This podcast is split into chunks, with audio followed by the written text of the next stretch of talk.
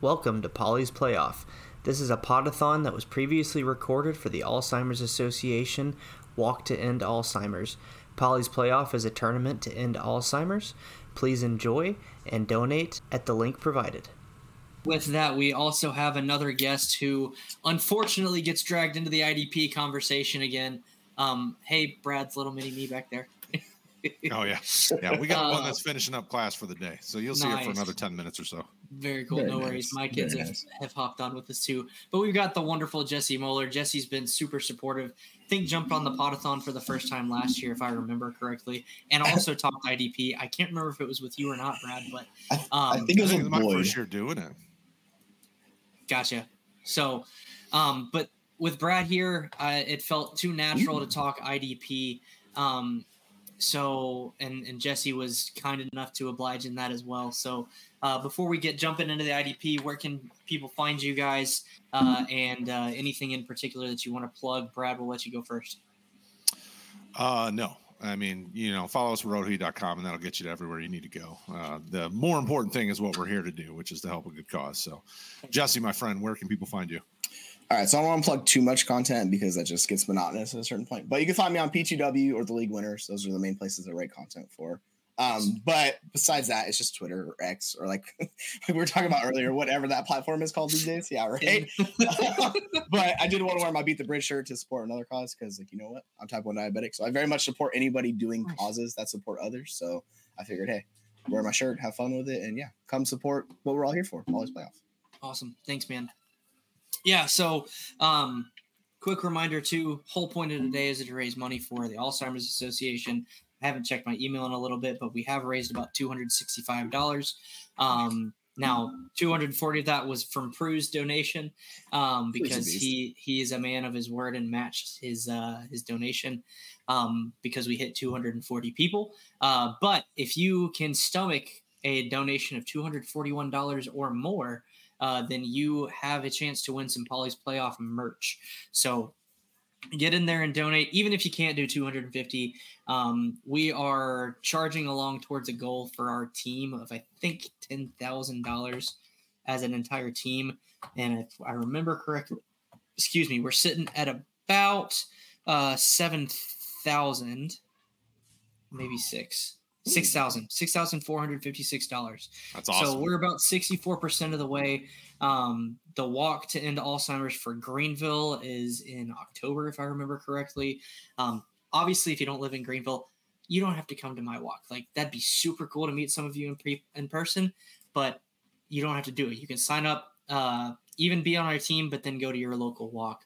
Um, and you can find all that at walktoendalzheimers.com. So, um, that's my my spiel. Let's get into the topic of IDP. Well, let's um, be honest. I love the Carolinas. I would be down there in a heartbeat. Every time we on. go to Florida, we stop in the Carolinas. there's a there's a restaurant my oldest daughter will make us go to, which is over by Hilton Head, I think. Okay, it's called the Lunch it? Lady. It's called the Lunch okay. Lady. It's like this little hole in the wall, like the most amazing restaurant. And yeah. now every time we go to Florida, we have to stop there, even if it's out of the way. And so Carolina's a blast. I love being down there. Yeah. Yeah uh, I love stuff like that, little stories where you, you have to hit the certain spots on your road trip, and it uh-huh. just creates those memories over year over year. And you're like, yeah, you're like, this is like the tenth year we've gone down there. You know where we're gonna go. It's stuff like that. I love, I love doing stuff like that every time. Yeah, it's good memories. It's a blast. But yes, IDP, we're here for the defense, right? It wins championships. Yeah, it does win championships. Defense wins championships. Offense wins games. I live by that. Um, I had a really good question. Maybe it'll come back to me, Brad. Um, on just kind of how defense plays a part in your drafting of the offensive side. Like, um, I, I can't remember what it was, so hopefully it'll come back to me. But let's jump into. I, I gave you three categories uh, yesterday, and you were kind enough to come in and uh, and fill that out for me. Let's start with players to watch um, because you've got, if I remember correctly, the third overall pick. He might have been the second. I don't remember. Houston was weird, but Will Anderson Jr., um, who you know, like I'm an Auburn fan. I've watched Alabama um, dominate for for way too long. That dude is a menace. And so, why is he your first player on your on your players to watch? Well, I think uh, he brings a different style but he's also, I mean, they've built this defense for players like him. So when you look at uh, DeMeco Ryans former NFL linebacker, now head coach, like he's trying to build San Francisco's style of defense yeah. there in Houston. And he needs his Nick Bosa. Well, Will Anderson's supposed to be the Nick Bosa, right? He's supposed to be the guy that bends the edge, that just destroys tackles and makes them look silly on his way to the quarterback. and you and you only saw him for a few snaps in New England, but if you if you looked at that film and and I watched those, I think it was like six snaps he might have played Watched him over and over again. You saw college in the NFL. He bent the edge, got around that tackle, got back there and wreaked havoc. And I don't necessarily think he got a sack, but he affected the game. And that's what they're looking for. So I think in IDP purposes, he may not be elite in year one, but he certainly is going to show us why he was one of the top five picks very quickly. Yeah. Uh, Jesse, I don't know about you, um, but in IDP drafts that I've done, like I was probably stupid early on Will Anderson Jr. just because I, I knew how good he was going to be. Um, have you, Jesse eh, or Brad, have, have you taken him anywhere that you were like, yeah, I took him early, but it's going to be worth it? So just a caveat, my my one IDP we, league we were in, they disbanded yeah. it because – they wouldn't improve the scoring, and it was like shallow rosters. So it's like a couple years ago, our buddy got uh, Micah Parsons in like the fourth round because nobody wanted to take IDP players, right? Because wow, so and of course, and he was like a top five defensive player mm-hmm. as soon as he stepped on the field. So yeah, no surprise, his team was a championship contender from that point on. Yeah. Um, yeah, this I think this draft class is kind of interesting because there's not a lot of true difference makers as far as like guys you can count on to immediately step in and they're like put up like you know much tackles for a loss, sacks like that. There are a couple linebackers who I find interesting actually. Um, so it depends on how you want to look at it and how the scoring is, because if it's traditional IDP, right, like linebackers are king.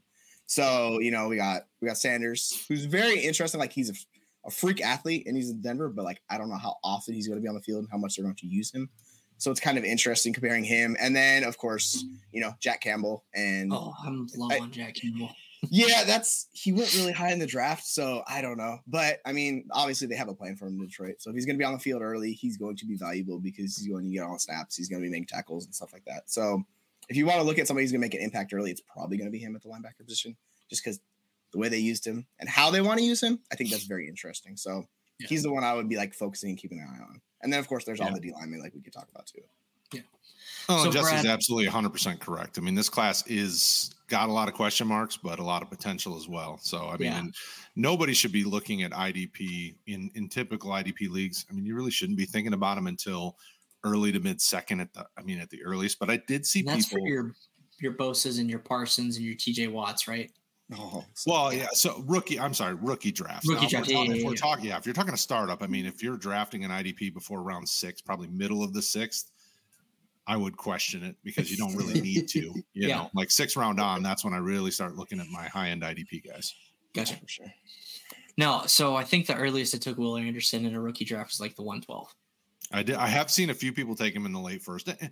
And this year, I don't hate on somebody for doing it because he's probably the only true, like, you know, he's going to be valuable from day one and probably, yeah. uh, if not, you know, startable most weeks. So I don't yeah. hate it. I did not. I have zero shares of Will Anderson because I just couldn't pull the trigger at yeah. you know one 112 2 1 2 2 i was like yeah i feel good about him at like 2 4 on and, and yeah yeah that was gonna be my question is where you're comfortable taking him but yeah that yeah, makes sense I, I, don't hate people for doing it in the late first because in this especially in this draft class i mean after the first few picks you know it's it really is a crapshoot like everybody can just take their guy and mm-hmm. i saw people yeah. taking you know, in Superflex, I saw people taking the Anthony Richardson of the world at, you know, at one, two, because they really did like him that much more, you know, and, and I, I don't hate it. I saw Anthony Richardson go one on one in multiple rookie drafts this year. Yeah, I've um, seen I've seen that, and I'm like, yeah, okay, okay, all right, all right. But I yeah. can't hate on it, right? Like you've got your guy. I mean, there mm-hmm. could be potential knocks on all these guys. You know, Bryce Young with his size. CJ Stroud with Kenny handle pressure. You know, Anthony Richardson has all the physical tools, but you know, decision making. And he threw the ball. yeah, so it's like, okay, well, take your guy, take your shot, and be happy with it. Right. So we saw let's see, we saw the Texans line be just in shambles in week one, even though that's supposed to be a good offensive line for Stroud. So I was like, all right, maybe that point's not holding up so well. So we'll see how that line uh, transitions to the season. I mean, so what Brad, you see is there's no depth. Sorry, yeah. no, no, no, you're fine. My my question for you is like, for those of for the people that don't typically play play IDP and aren't as familiar with that, like the chinks in the armor for the offense can be, you know, decision making for quarterbacks, size for quarterbacks, size for running backs, um, vision for running backs, uh, ability to separate for wide receivers, uh, ability to catch for tight ends, different things like that. Um, what would you say are like the most common, we'll call them chinks in the armor for the IDP side? Uh, from coming from college to the NFL, it's game speed, right? Okay. Like if they can't handle how fast the NFL is, that's a hard thing. Um, defensive side, a lot of it's reading, reacting. It's the mental side of things. So Jack Campbell has a chance to be really. I'm a Lions guy, so I want Jack Campbell to be the next Chris Spielman, but he has to be able to make the right decisions, the right calls. You know, uh, when it comes to the linebackers, you're probably top one, two on each team really have a chance to be fantasy relevant, but they have to be able to pick it up, understand the reads, understand where they need to be at all times. I mean, it's, it's it can be very difficult because going from a college defense, which could be more basic in certain situations and not as mm-hmm. complex as what some of these guys are going to see in the NFL, it, it, can be hard. So, speed and the knowledge side of things are really the two big ones that will keep a guy off the field. I mean, look at what Seattle has dealt with over these last four or five years trying to redo the Legion of Boom. Uh-huh. They keep drafting toolsy guys that just can't pick up the speed of it and can't, you know, develop another move. Like they're really good, you know, bull rush or or, uh, or a speed guy, but they can't develop anything else. Well, they can't stay on the field but for one or two snaps, and that loses all fantasy relevance in my mind. Yeah. Okay, so we we've mentioned him a couple times. You've got Jack Campbell on this list of players to watch. Um, I can't remember. I don't think I did any IDP rankings for Roto Heat, but um, was no. was looking at him uh, in the off season. He's not he's not my favorite player because when I was watching his film, it, I felt like he was a statue. Um, I felt like he, he he was way too static um, when playing. Um, obviously, you just mentioned you're a Lions guy. You want him to be good. What like what do you see him as being for, from a fantasy perspective?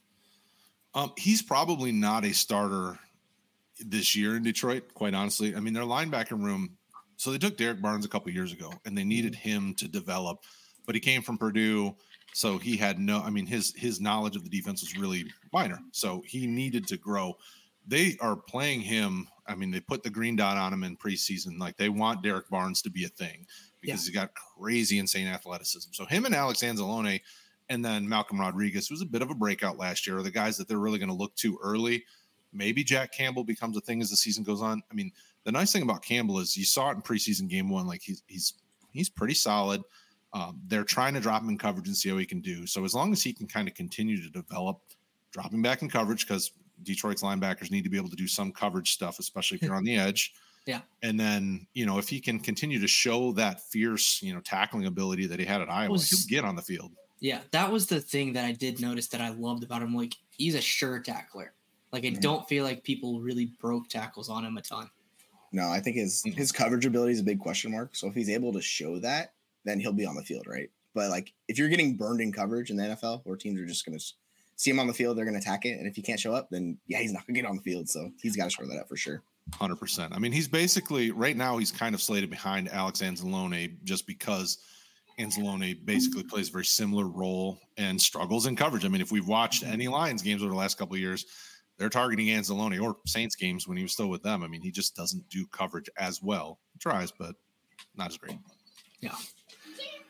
So the next guy you've got on here is Chase Young.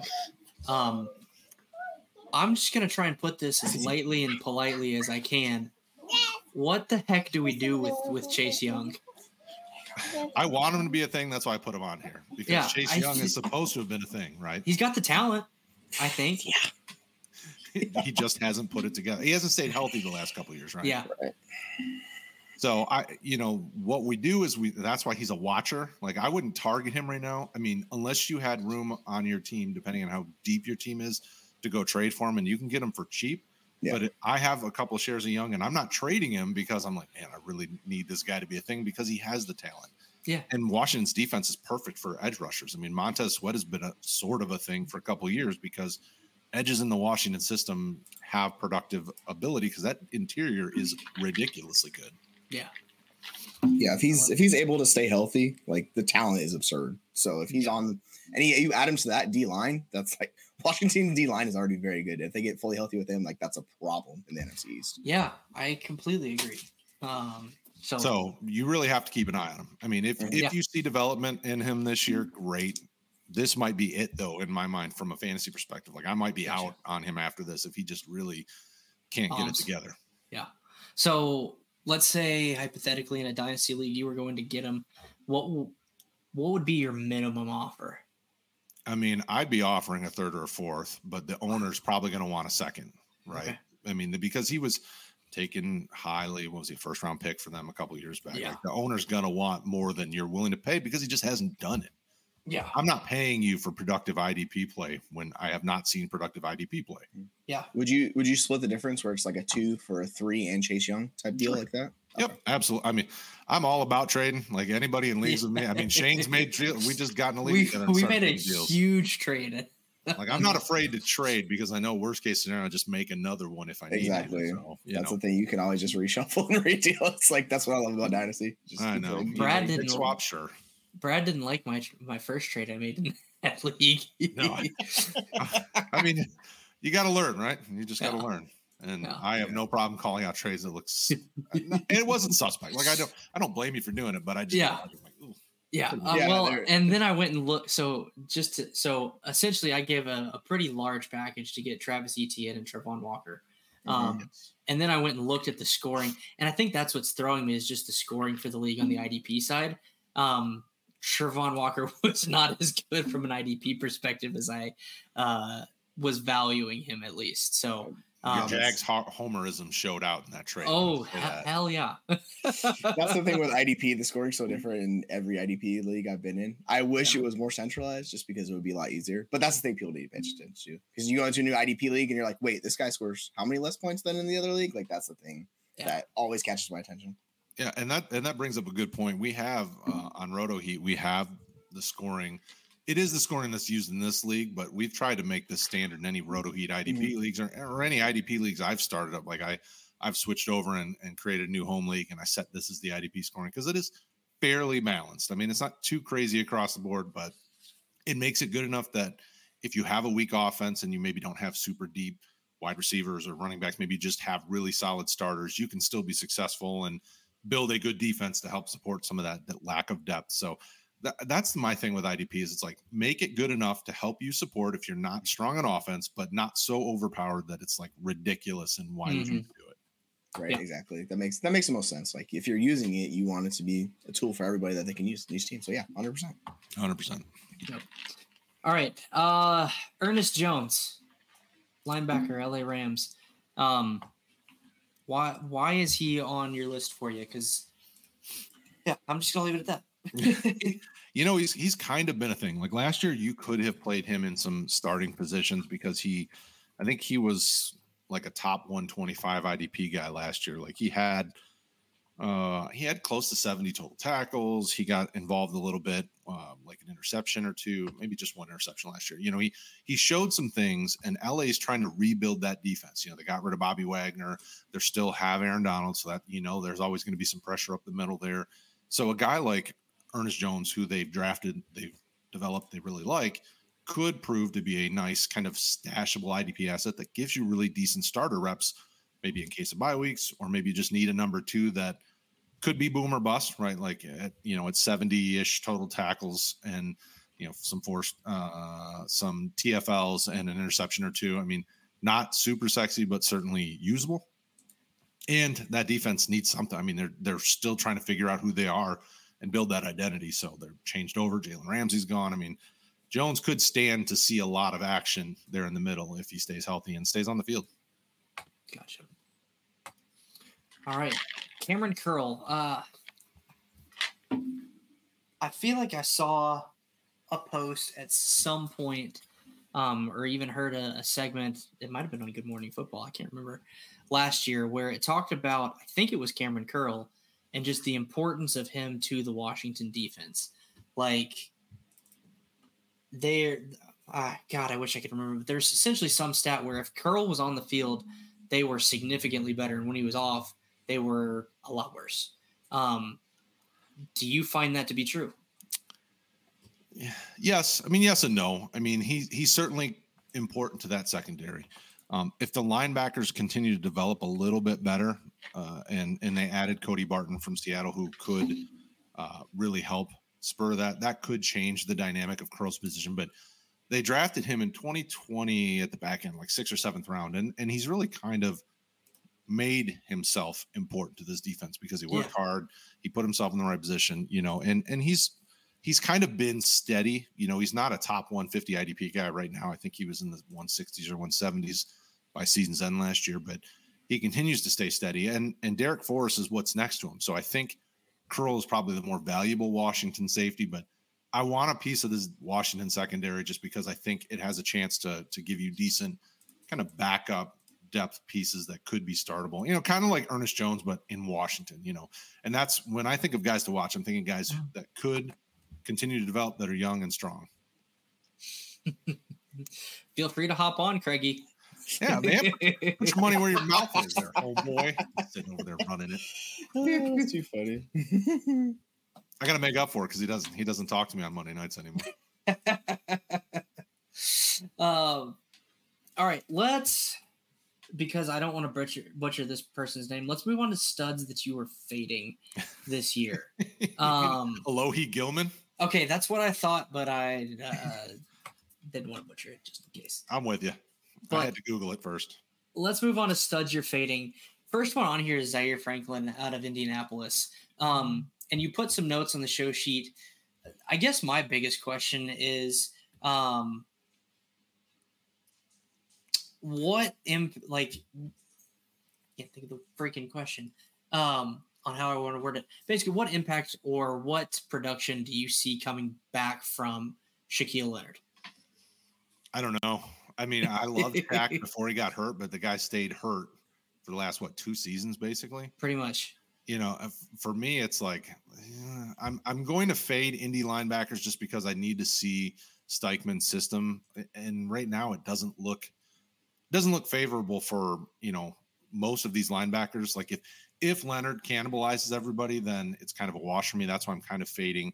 Even EJ Speed, I thought about putting EJ Speed slash Zaire Franklin here because basically yeah. Indy's linebackers I'm staying away from this year and hoping that they draft replacements next year, basically. Gotcha. Um, Jesse, what about you? I know um I just know like Shaquille Leonard, I feel like was one of those top tier linebackers that you you mentioned earlier, where linebackers are king in, in standard mm-hmm. scoring. And then, like Brad mentioned, like he's missed the last two years. Right. Like it's it's very strange. It's, it's similar to like we were talking about the Washington D line, right? Yeah. If Leonard's healthy, like he's absolutely a difference maker. Like there's no doubt about it. he's one of the best linebackers in the league. It's just it's such a mystery box with him. So you could theoretically like he missed time and the other guys could step in, but it's a new system, and those guys might not exactly fit one for one in it, right? You have a new coach with all that. So it's I I 100% agree with you on that. And I'm no IDP expert by any means, but like I'm familiar with it and understand it. But yeah, yeah, it's just are you willing to bet on Leonard? Yeah, I would. It, depending on the price for him, like that's with any dynasty league, it's all ADP for me. So yeah. some guys like undervalued, absolutely. If he's overvalued, then I'm like, you know what, we'll just go to the next topic. So yeah, certainly. Yeah, and we and we tried to pride ourselves here at RotoHeat by saying we only know probably about half of what we think we know. Rick and I have been saying that for years. No, right. offense, defense. I, you know what? It sounds good, but we may not have a clue, right? You know, this, yeah. the Colts defense could become elite, and Shaq Leonard and Franklin and Speed could be just insane, and we could be completely wrong at the end of the season. I'm not banking on it, so I'm not going to jump all over that, and I certainly wouldn't tell people to do that, but. Right. Sure, yeah, it's possible the whole offense is in flux too. With the whole so like the Colts are just to buy a giant bag of mystery box. Is what it sounds like this year, right? Yeah, Jonathan Taylor might come back next week. He might be on a new team next month. Who knows? I mean, it's he's just like, you know what? Just you know, just take your best shot. I mean, I'm Ricky Bobby at this point. I just don't know what to do with my hands. wow, this went off the rails quickly. Um, no, with me, it's always gonna go off the rails, so that's how it is. Let, us try and get those back on the rails. Um, Jesse, we got Drue Tranquill uh, as the next player that Brad put for us as, as studs to fade. Um, obviously, he did really, really well in, in the Chargers. Um, but now he's in Kansas City. And honestly, I forgot that he even moved to Kansas City. So I think I know why Brad is fading this because there's, to me, just from the IDP drafts that I've done this offseason, there's a lot of options at linebacker in Kansas City. But why would you, Jesse, um, and then we'll throw it to Brad too, like, why would you stay away from or be cautious around Drue Tranquill, you think? Well, anytime you have a new player going to a new situation from a different team, like you want to see how that usage is going to translate. And let's be real, Drue Tranquill was kind of an unknown before last year, mm-hmm. where he took off and he had like something over 140 combined tackles. Like he was just a stat monster last year. Yeah. it basically doubled his stats from the season before, where he got on the field and he was just producing nonstop. I remember early in the year, um, I think in one of my leagues, somebody made a cheap trade for Tranquill. Uh-huh. Like, Why are you trading for him? And he's like, I don't know, I have faith. And of course, the guy just showed out all throughout the year. They're like, all right, you know what? I'm not gonna, I'm not gonna question you. You know what you're talking about. And sometimes it works out like that, where you're like, you, you trust your gut and you go with him. So yeah, I could see it with Tranquill. I'm just hesitant with the situation, see how he's gonna play out. So best case, I would like wait a couple weeks, see how it goes, and then you see it. If he's actually getting all those snaps, all the work, making the plays, then yeah, I'd be like, all right, it's, translating. I'm with you, but Nick Bolton is better, and he's in that system. I mean, he's he's their best linebacker. Then you've got Leo Chenal. You've got oh, the kid that punched somebody at Mississippi. Yeah, Willie Gay. Uh, yeah, I mean, you have all these linebackers. It's like, okay, Nick Bolton's going to get his, and then yeah. after that, it's like I'm. It's like you said, Jesse. Wait and see, and maybe Tranquill, you know, can step in and, and do more, but you know, he's got to learn the defense, get up to speed. I, I'm just not. Eh, he's not a stud, right? One season of productivity doesn't make him necessarily a stud, but he was a guy that produced really well last year. That I don't want people to just go crazy for because he went to the champs, right? Like they've yeah. got a lot of great defensive players now. Doesn't mean he's going to get 140 combined next year or this year. Yeah, well, and that was kind of what I was talking about when I first brought him up. Is like and I forgot they had Nick Bolton and remembered that they had Leo Chenal. So like they've got four, I think, solid linebackers. And it sounds like from what you're saying, Brad, that outside of Bolton, the other three, heck, even all four potentially could end up eating into each other from a playing time and a, a production standpoint. Is that pretty accurate? Well, yeah. Well, think about how defenses in the NFL nowadays play. You're not having three linebackers on the field yeah, regularly. No. You mm-hmm. know, you're mostly in nickel packages yep. where you get maybe two, maybe if you're lucky. So it could, you know, I definitely like the top guy. So that'd be Nick Bolton on this team. Then after that, it's like, well, we got to wait and see how they how those snap shares, what they do with those reps. If Tranquill slides into their nickel package and he's on the field regularly, sure, okay, he's probably got potential. What if it's Willie Gay or what if it's Chenal? They drafted him last year and liked him. I mean, I just don't I don't want to run the risk of over drafting a guy like Tranquill just because of what happened last year with a completely different team. Yeah, and I would say to flip it to the offensive side, it's someone such as like you could do like a Christian Kirk, where you're not sure he's going to see yeah. the same usage, right? Where you have someone a big name coming in, and it's obviously a little bit flipped, but it's a whole new situation for him, and you know he might not be the guy he was yesterday. So yeah, I absolutely get it. Perfect example. Great I job. think another one that's might be a similar comp is even Jamaal Williams. Like he's new mm-hmm. guy, new team, had a killer year last year. But what's in store this year? Mm-hmm. So, man, cool. I loved watching that Saints game yesterday. As a fan of Derek Carr and Michael Thomas, I was like, man, that game, they looked really on the same page together. And Chris Olave, I mean, Kirkwood, which was funny. I was like, oh, Kirkwood's kind of been a name we've talked about in fantasy for three, four years now. But that offense looked smooth. I was like, oh, this is getting me all fired up. I'm not a huge Saints guy, but I, you know, as a as a liking those sleepers that maybe can bounce back. I just traded Irv Smith straight up for Michael Thomas in the league. I was like, I'm I'm not yeah, buying in on the preseason hype, but a guy was willing to I, trade me a Thomas share. I'm taking it. Absolutely. I wow. And I had a heart. I'm such a Thomas fan. So yeah, you're preaching yeah. the choir on this one. But yeah, Irv Smith, whatever, man. He's gonna like he's gonna need touchdowns to be good. So he's gonna be hurt in three games. Exactly. And I hate it because the talent was there. Like that's the was, yeah, people I just value youth. Yeah. Well, he's on the wrong team. I mean, since exactly. he doesn't use the tight end that way, the same nope. way. Yeah. He could yeah, he could get yards, but yeah, it's just so hard. Any good. It's such a hard path for him to be in the league tight end. Like it's basically impossible. Yep. All right, Brad. I'm gonna pair these two veteran. Uh, we'll call them pass rushers together. Uh, Danielle Hunter and Matt Judon. I have Matt Judon, I think, in a league, and no, actually, that league folded. Never mind. But I couldn't get rid of Matt Judon if I tried last year. Um, so talk to me about these two veteran guys. Like, why? I guess why are you fading them? For me, it comes to age. You know, I'm a, I'm definitely an ageist in fantasy football. Once a guy hits 28, 29, 30, I really start to go, okay, how do I get out? Yeah. What at what point can I flip him, get a younger guy that I might like or a draft pick?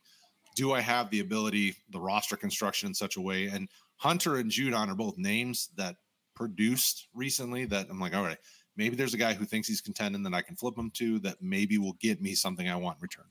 Judon is in a fine scheme to continue to be productive, but hitting 30 at some point the wheels start falling off and and I'm just not a guy who buys into the well he can keep going and keep going and keep going because there's just not that many guys that can do that. Mm-hmm. Um really it comes down to age. Can they still be productive this year? Absolutely. Minnesota's defense is is still trying to kind of build its identity. So there's a lot of young guys there. So Hunter should still be very productive and very involved, but that doesn't mean I really want to keep him unless I'm forced to, or I can get him for cheap. If I'm a guy who's contending and I can get him for super cheap, yeah, sure, I'll take a shot on him, but I'd rather look elsewhere at this point. Right. You'd rather get out of here early just in case, or they still have that value because next year they might not have any value. So that's the thing. That yeah. makes sense to me. The AJ Green rule, right? Yeah. Oh, yes. Yes. Yes. Yes. I faded AJ Green for four straight years, and I don't feel bad about it at all. Nope. Yeah. All right. I go through the list of guys that I've faded randomly at the weirdest times, and then all of a sudden, well, oh, finally that worked out. You're like, I was right. Just five years later, yeah. I mean, think about all the Derrick Henry faders, right? They've been fading yeah. him for years now, and he's still producing. Well, their problem so is Derrick Henry's an alien. Yeah, he's so cheap now. I'm finally getting into Derrick Henry, of course. Like he's super old and cheap. I'm like, all right, fine, just give me the old guy. I don't care. Yeah. Fitzgerald as well. Yeah, I you know I finally got one Derrick Henry share. I hadn't had a Derrick Henry share in a long time, and I got one and flipped it within a month for DeAndre Swift and some picks or something. I think it was in the it might have been in the XFL league we're in there. Uh, oh, nice. Uh, but you know, I'm just I'm not a Derrick Henry fan. Yeah, but yes, Larry Fitzgerald's a perfect example as well. Yeah. All right, you've got Donovan Wilson on here. Um, somebody, I think it, it might have been Sully. Um, somebody said that the Cowboys defense was good, and I didn't know what to do with that because um, it was not three years ago, maybe even two, that I was making the joke on my podcast that my 91 year old grandmother at the time, it was three years ago because she's she just turned 94. My 91 year old grandmother could have ran through the Cowboys defense and scored a touchdown. That's how bad they were. Um, so, one, do you think the Cowboys defense is actually good? Two, and Jesse, I'll throw that question to you first how does Donovan Wilson play a part of that? And then Brad, why are you fading him? All right. So also, yeah, I, hold on, oh, yeah, pause. No, sorry, sorry, sorry, sorry. Brad, did you just drink a Milo sweet tea? I only drink Milo sweet tea. Ooh. Okay, here's the question. what is Milo's to you? Is it just a sweet tea company? No, no. We when we went down to Florida, we stopped and I actually got a sweet tea uh, shake or whatever they do at the Milo's restaurant. I didn't even okay. know they had a Milo's restaurant. Yeah, that's it my was point. What? The most disgusting thing I ever drank, and I drank it, loving it because I love Milo's sweet tea. so I'm from Alabama, yes. where Milo's exists. Um, now, obviously, they distribute their sweet tea uh, throughout the country because you can get it here in South Carolina. Brad, are you do you you live in Michigan, right? No, I'm in Indiana. I'm in Fort Wayne. Okay. I Got did it. live in Michigan, and they do sell it in Michigan as well because I was just up there last weekend and got some while I was up there. Exactly. So that's that. Ultimately, my point is that like my wife and I talked about when we first moved here. Do people outside of Alabama know that like Milo's is not just sweet tea? Like there's an entire restaurant. Um, I didn't until we went to Florida and we yeah. saw one as we were stopping. Like, oh, it yeah. I felt like the heavens open, and I'm like, oh. so I stopped in, ate some okay food, and had a oh. disgusting sweet tea shake, and was like, oh, this is wonderful. Man, their burgers are so good though, and their chicken fingers. it, it was it was fine. Like I like the food. I would definitely stop there again if I needed to stop somewhere. You know, hit a yeah. fast food joint on the way. But most of the time when I'm traveling, I want to stop at the rinky-dink hole in the wall local yeah. place that people love, not a chain, chain, restaurant. Yeah, that's fair. I can. I that makes sense. Okay, back. Yeah. So okay. Rewind. Um, Jesse, defense for the Cowboys. Do you think it's actually good? And what part of that do you think Donovan Wilson's going to play? And then Brad will throw it to you for why are you fading him if he's an integral part of the offense or defense? if he was an integral part of the offense, that would be real interesting, right? Yeah. Right. um, yes, I do think it is one of the better defenses in the league. Um, Dan Quinn's is a stud. Like I, he manages to utilize his talent to the best. Doesn't always work out. Like there's been this is me because I know Dan Quinn from Seattle time from way back in the day. But yeah, he sets up his players in good positions to win. And realistically, when you have one of the best defensive players in the league in Micah Parsons, like it lets you do so much, right? Yeah. And then they added Mazi Smith, the first round pick. Um, he's dealing with an injury as far as I'm concerned, so I'm not really sure, you know, how that's going to be for him. But they added another guy to the D line just to help, just get more pressure, like another big name, right? So then that sets up the back end. Um, I'm actually curious to hear why you'd be fading um, Wilson on the back end because that does intrigue me. So lay it out for me. Yeah, let's hit.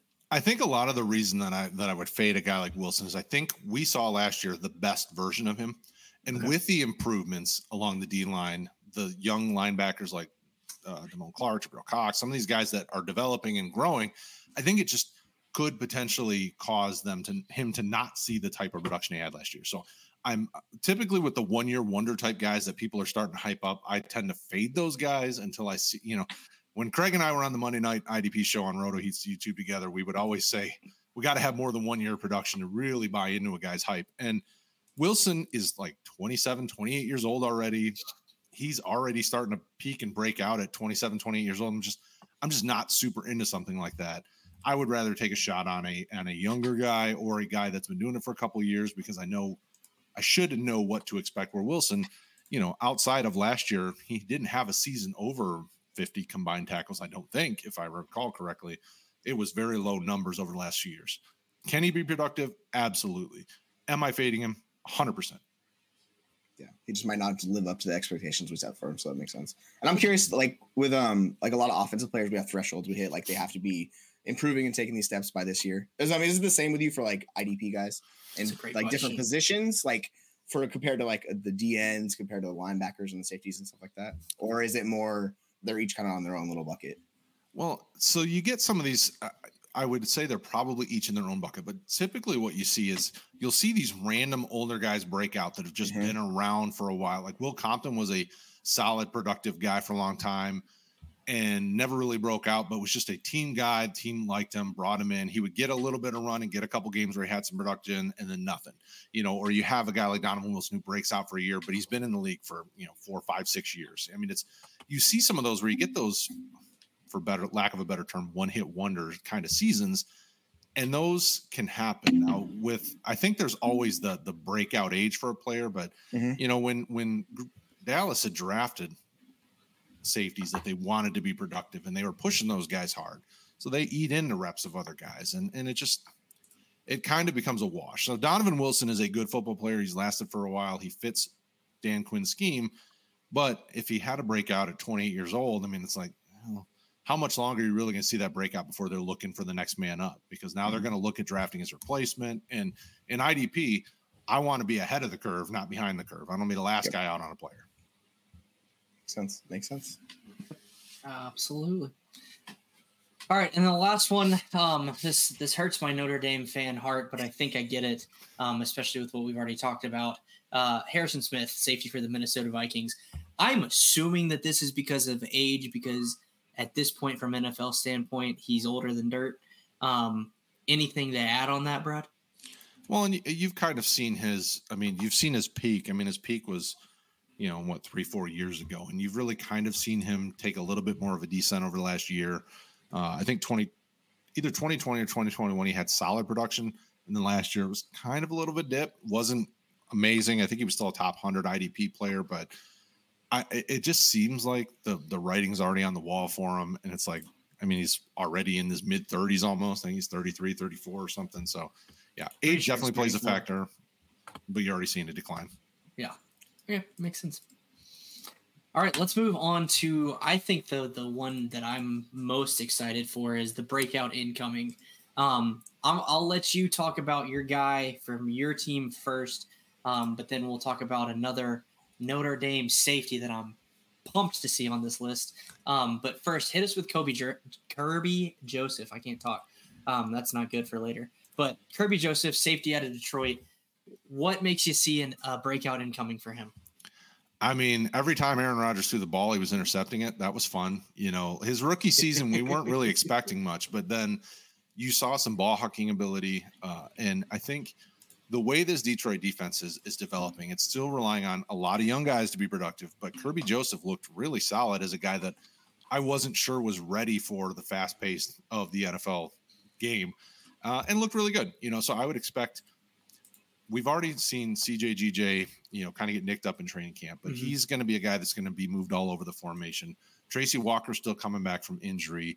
They've got, you know, they drafted Brian Branch, who's amazing. Like I, I think he may wind up stealing a lot of reps from a lot of guys this mm-hmm. year just mm-hmm. because of how good he is.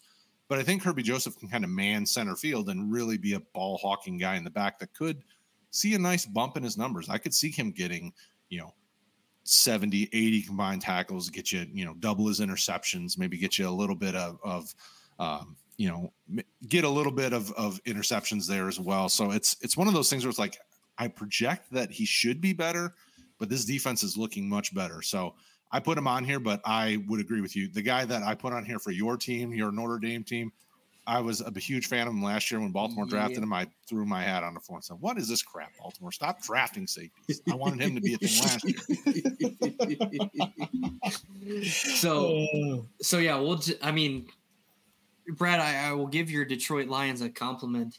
Um, Thanks. I feel like they've drafted and built this team really well over the last two or three seasons. Yes. Um, to where they were talking about it on Good Morning Football. Uh, earlier last week where like Green Bay and Minnesota should be like disrespected because people are picking Detroit to win the division. And I'm like, have you seen what Detroit has built? Mm-hmm. Like stud offensive line. They got a good running back in the draft. Have a number one wide receiver. They drafted a young tight end.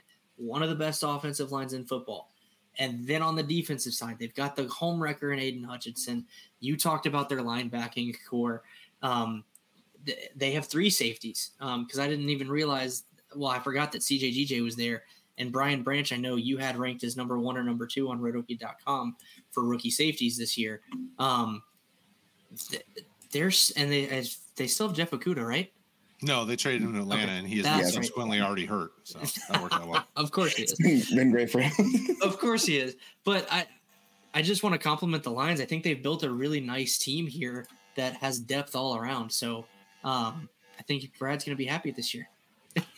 yeah, no, I'm, I'm, I mean, I'm, I'm pleased. My worry is that they're overhyping him maybe a year too soon. Sure. Minnesota, I mean, yes, they were a bit of a paper tiger on defense last year. People were chewing them up a bit, and, and even Detroit played them really hard. They still have, you know, a veteran quarterback who's who's done well in the regular season, uh, no, no matter how good he has or hasn't been in the playoffs.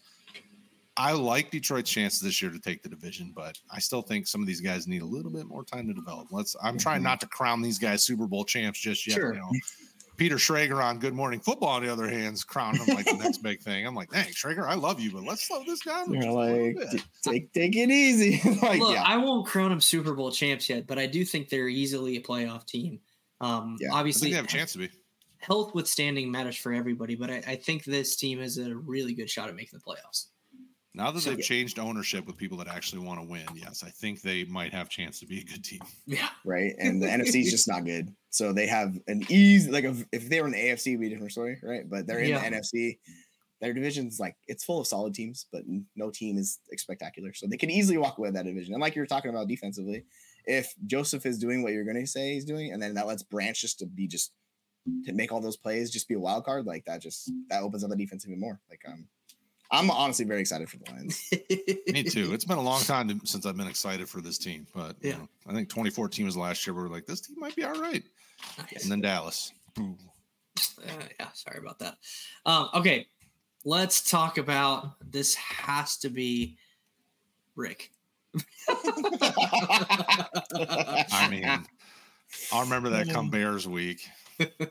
um, I'm just saying I'm technically logged into where I can post that comment, and I did not post that comment. oh no, I know it's I know it's Rick. I mean, we're we have a story history Bears Lions, right? yeah. So, um, oh, I just his name was Rick.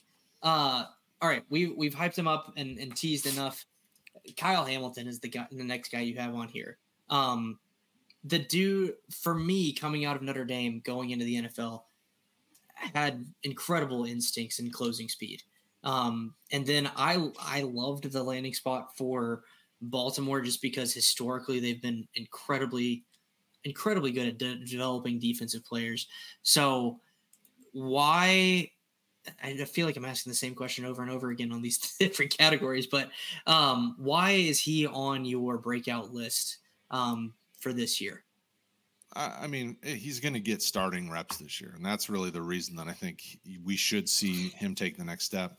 You know, they moved on from Chuck Clark, which was which was the sole reason when they drafted him. I was like, oh, what are they doing? Because I figured Chuck Clark was going to be in this defense and and playing that position for a few more years. So, with nobody in his way to take his position from the get go, he should be a day one starter in a defense that always produces good safeties in IDP. Mm-hmm. I mean, they're at least playable safeties in IDP, sometimes really good safeties in IDP. So I'm all in. I like Kyle Hamilton. I thought, you know, I know his his numbers in the combine last year weren't spectacular, but he was the I thought he was the best safety in the class last year. Uh, even though he didn't obviously produce Jalen Pitre esque numbers, you yeah. know, I still think he's still the best safety from that class, and I think we'll see that over the next few years. Yeah. All right now I get to talk about my my my new favorite NFL team, um, in the Jacksonville Jaguars. Devin Lloyd is the next guy that you have on this list. Um, talk to me about Devin Lloyd because uh, you know I'm, I'm, the one area that I need to learn more about from for my Jaguars fandom is the defensive side. Um, I know obviously they've got Travon Walker and some other guys that have have come in, but um, what are your thoughts on Devin Lloyd? Well, and let's not discount your hometown team. Like Carolina's a fun team. Like I want yeah. them to be productive and successful. I like Bryce Young as a player and Brian yeah. Burns and what they've got going on. But Jacksonville's another one of those where you're like, man, it's you feel good root for these guys because they they seem like they're trying to build the right thing.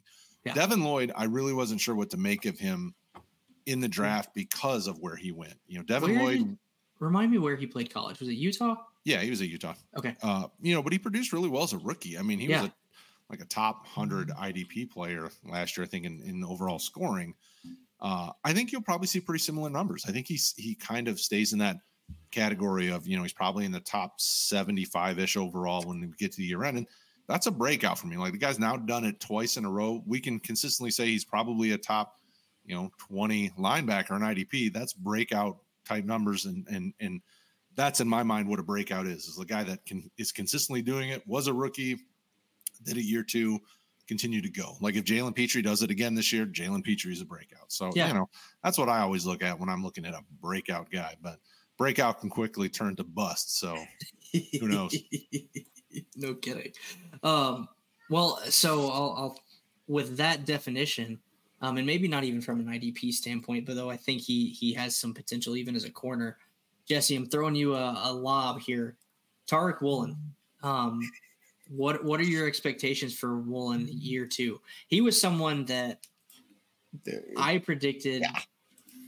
was going to be successful just because he's six foot four and then ran the fastest forty time or one of the mm-hmm. fastest forty times in his combine. So like, what what are you expecting from him? He's a freaking condor, man. Like the guy is giant. He's got super long arms and he runs in like it's so yeah, I was kind of surprised he fell where he did, just because if you want to trace chase traits, like that's a guy you're going to chase traits in. Um, but you know, the Seahawks getting Devin um, with the fifth overall pick, they add him to that secondary, so that lets Tariq kind of focus on what he needs to focus on, and he might actually get more balls thrown his way. Because depending on how Witherspoon does out the gate or not, like yeah. they could just shift more to actually attacking him, or you could see his numbers actually go up. Um, but he was incredible as rookie. Like I don't think you could have expected him to be better than he was.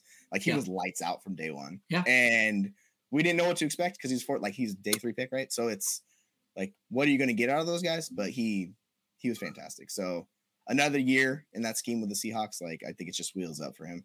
And the mm-hmm. Seahawks, if Witherspoon is who he is, like they could be having two of the top like a paired corners in the league. Corners, so yeah. it's it's it's really exciting. Like obviously I'm a Seahawks fan, so I am a little bit biased with how I talk about this, right?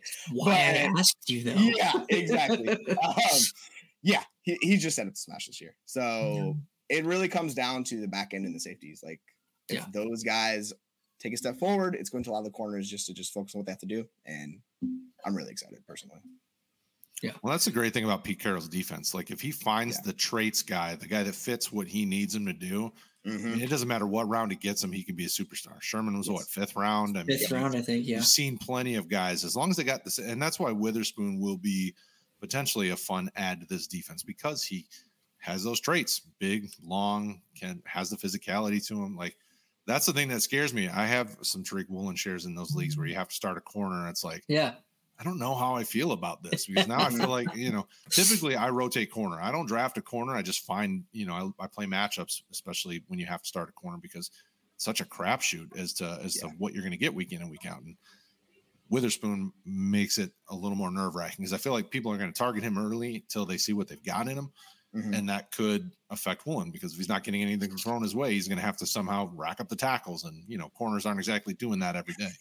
no, not so much. Yeah. yeah, like he's he's just he was incredibly just a lesser known version of like what the Jets have, right? With Gardner. So like if he does it another year, the fact he's not playing in New York, like he's going to be that guy that you can see on billboards and everybody knows who that guy is. Nice. All right, Brad, let's talk about the Green Bay pair that you have on this list. Quay Walker and Rashan Gary. I feel like Rashan Gary's been on the breakout list for like four years.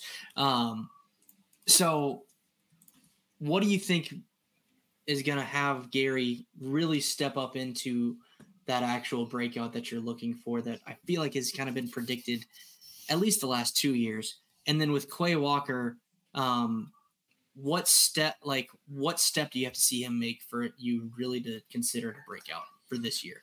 Well, and, and Walker finished as a top 100 guy, if I remember correctly. I think he might even been uh, right around the top 50 when it came to IDP overall scoring last year. So Walker might already be there, but it's kind of like the the rest of these younger guys. I need to see it another year. Rashan Gary, I, maybe it's the Michigan homer in me because I'm a Wolverine through and through. Yeah. Um, I, I anticipate seeing him I got to see double digit sacks this year. Like yeah. I feel like he got close to it two years ago. Last year, you didn't get to the double digit sacks. I think you only had five or six. You know, I need to see, you know, forty plus combined tackles. I need to see double digit sacks. Like he has the tools to be able to do it. That defense is going to be on the field. I mean, Jordan Love's going to have bumps along the road. This is first year starting. Defense what? is going to be on the field for a while. So I need to see Gary really, you know, bump up those numbers, and and he has the tools to do it. So I put him in this category, but you know, he's kind of like Chase Young. It could be getting to the end of, of me putting him in these potential breakout categories. Like, yeah. I love you, brother, but you got to do something for me. Stop making me look like an idiot because I keep calling your name. You know. Well, it, it wasn't even calling you out. It's just like I like my mom's whole side of the family's Packers fans. So like I, I follow, yeah, um, I, I follow along with them to for for that purpose, and like Gary's been on these lists of potential breakout, potential breakout, potential breakout, and it's like, what piece is missing with him to where he can finally put it all together and actually fulfill that? I mean, the, the, tough thing for the the way the Packers defense is deployed, I mean, they just rotate a lot of guys in. So some of it is usage. Uh, some yeah. of it's been being on the field. You know, he's been nicked up a little bit here and there. I mean, so it's it's kind of tougher. I mean, as you get into to, to the middle part of his career, I'm hoping that we see that that increased production that could make him valuable. I'm Quay Walker on the other hand is already valuable. I mean, like I said, he was pretty productive last year in IDP. You hope to see more in year two with you know the development of the rest of the guys around him helping him out and and the way this defense is built, it kind of funnels stuff to the middle for some of these linebackers to be productive. So Walker feels like a guy that depending on how they deploy him this year, we should see, you know, more top 50 type production out of him. So between him and Gary, I think Walker's the safer play, even though Walker's only in year two, uh, where Gary is, I mean, it's, it could be a risk. You could see meh production again, and that would just drive you crazy. No, that makes perfect sense. Um, and yeah, I, the the Packers defense is going to have to step up this year, so it's going to require guys like Gary and uh, and Walker to to meet expectations, um, if not exceed them by pretty significant margins.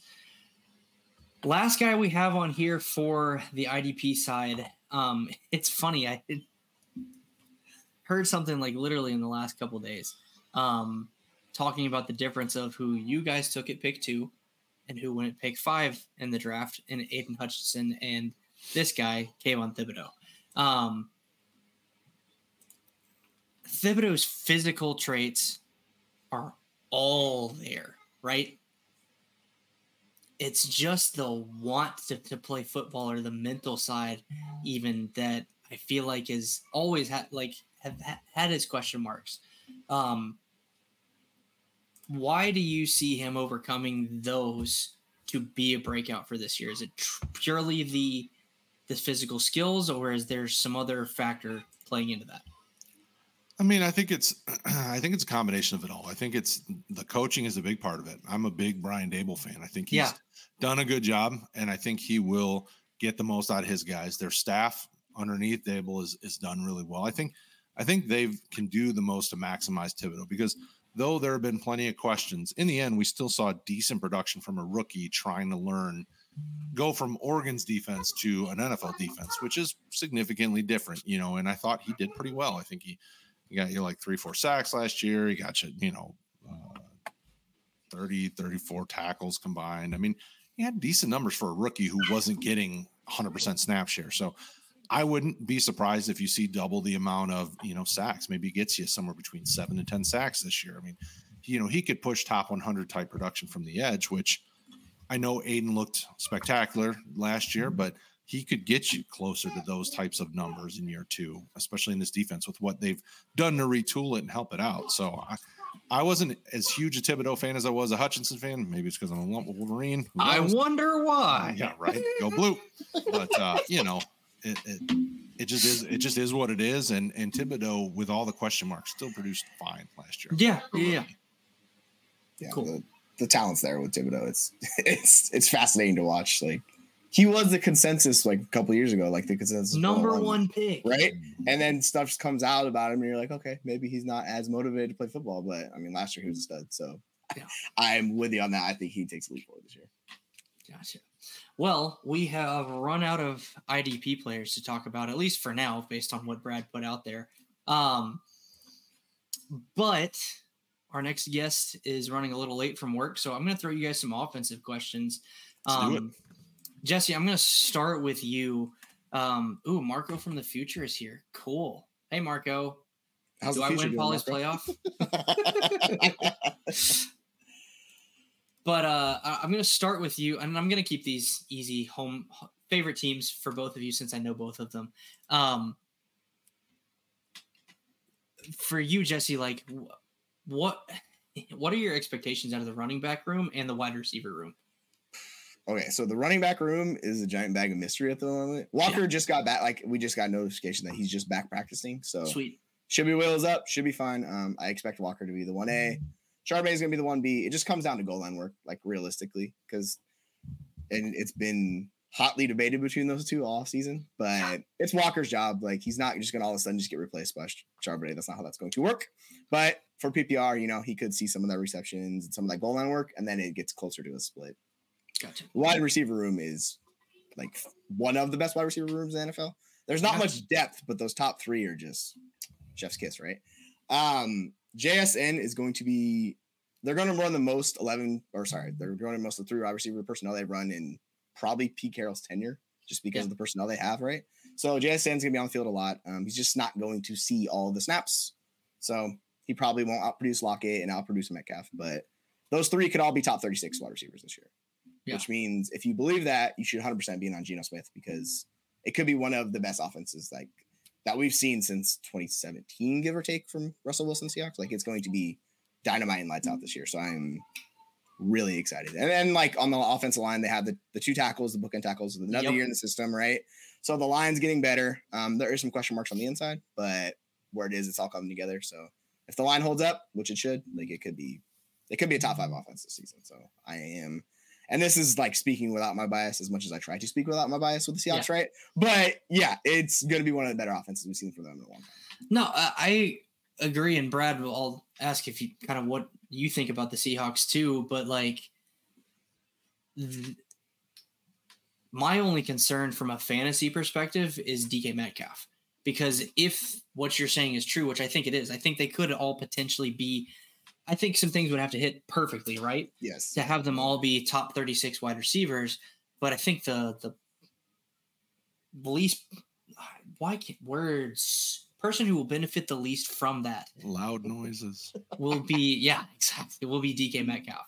Um, I think if the other two are producing like you think they are going mm. to, I think that ultimately eats into DK's target share. So um, I think it was actually Sully last segment mentioned him as a people are drafting him at his ceiling, and we don't necessarily understand why at wide receiver 15. Yeah, it's hard not to like what happened. You know, Geno's got. I mean, this this wide receiver room is strong, but it wouldn't surprise me if we're talking about JSN as like the top, you know, offseason buy candidate because he doesn't mm-hmm. get the sexy numbers because Lockett's there and whatnot. But Lockett will be gone soon, and you know, and it's it's one of those offenses. It's like nobody really anticipated Geno being the man.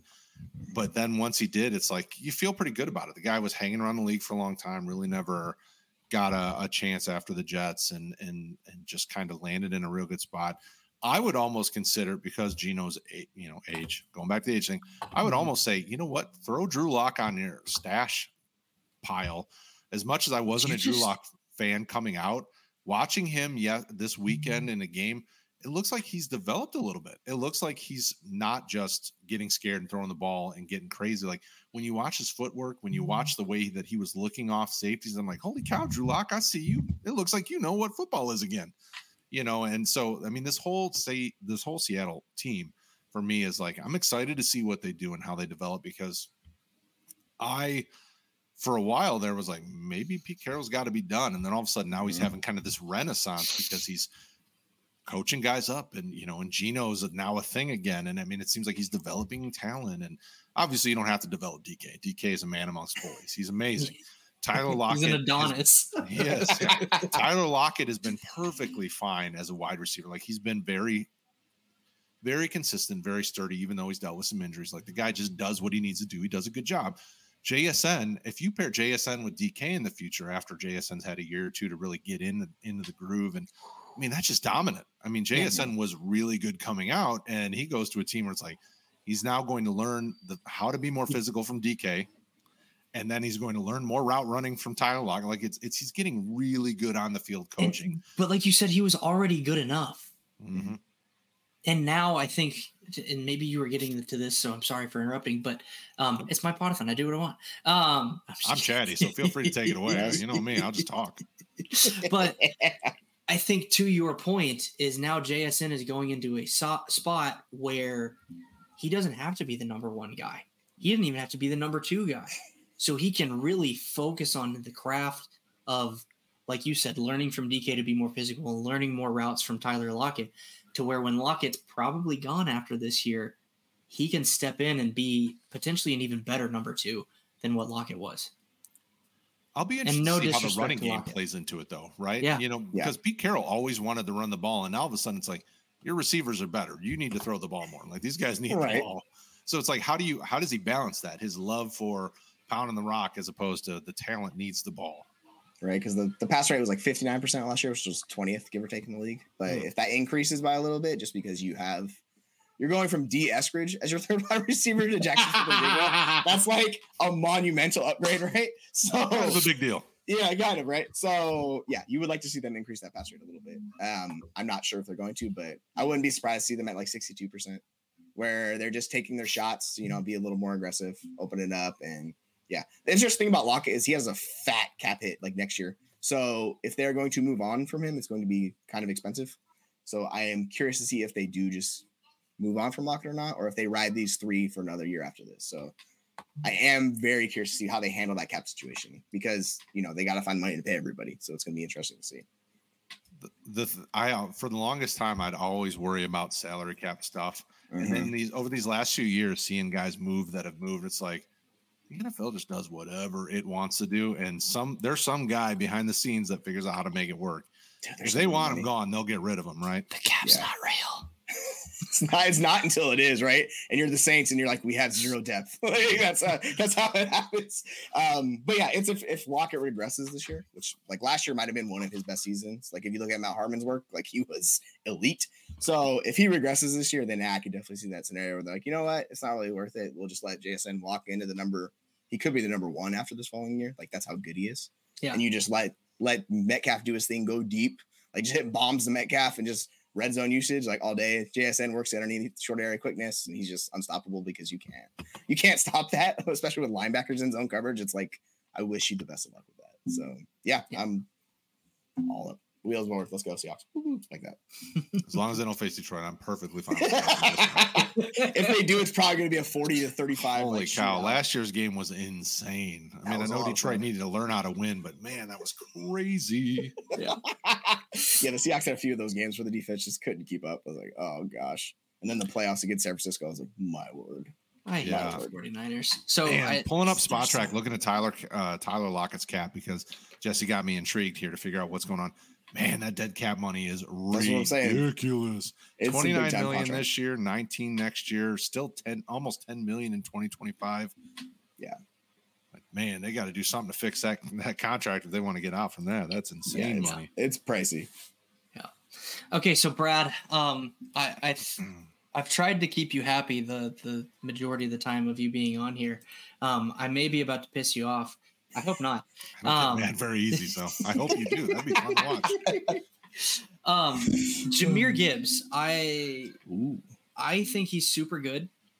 I think the hype right now is completely out of control, though. Like people are ranking Agreed. him as a top twelve uh, dynasty running back, and to me, that just seems incredibly too high right now for someone. And it's not a size or weight thing for me. It's just it's almost more of a the way that Detroit has used running backs in the past, and Brad is frozen. So hopefully he heard, he actually hears this. So I'll probably Um, go back and say, yeah.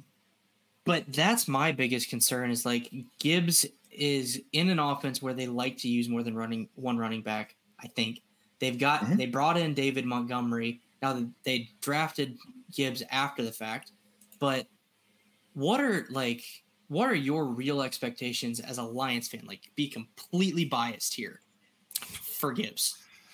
I, I mean, he's a weapon, right? Like I expect Yeah. him to see more receptions and more Mhm. value in the receiving game than I do in the rushing game.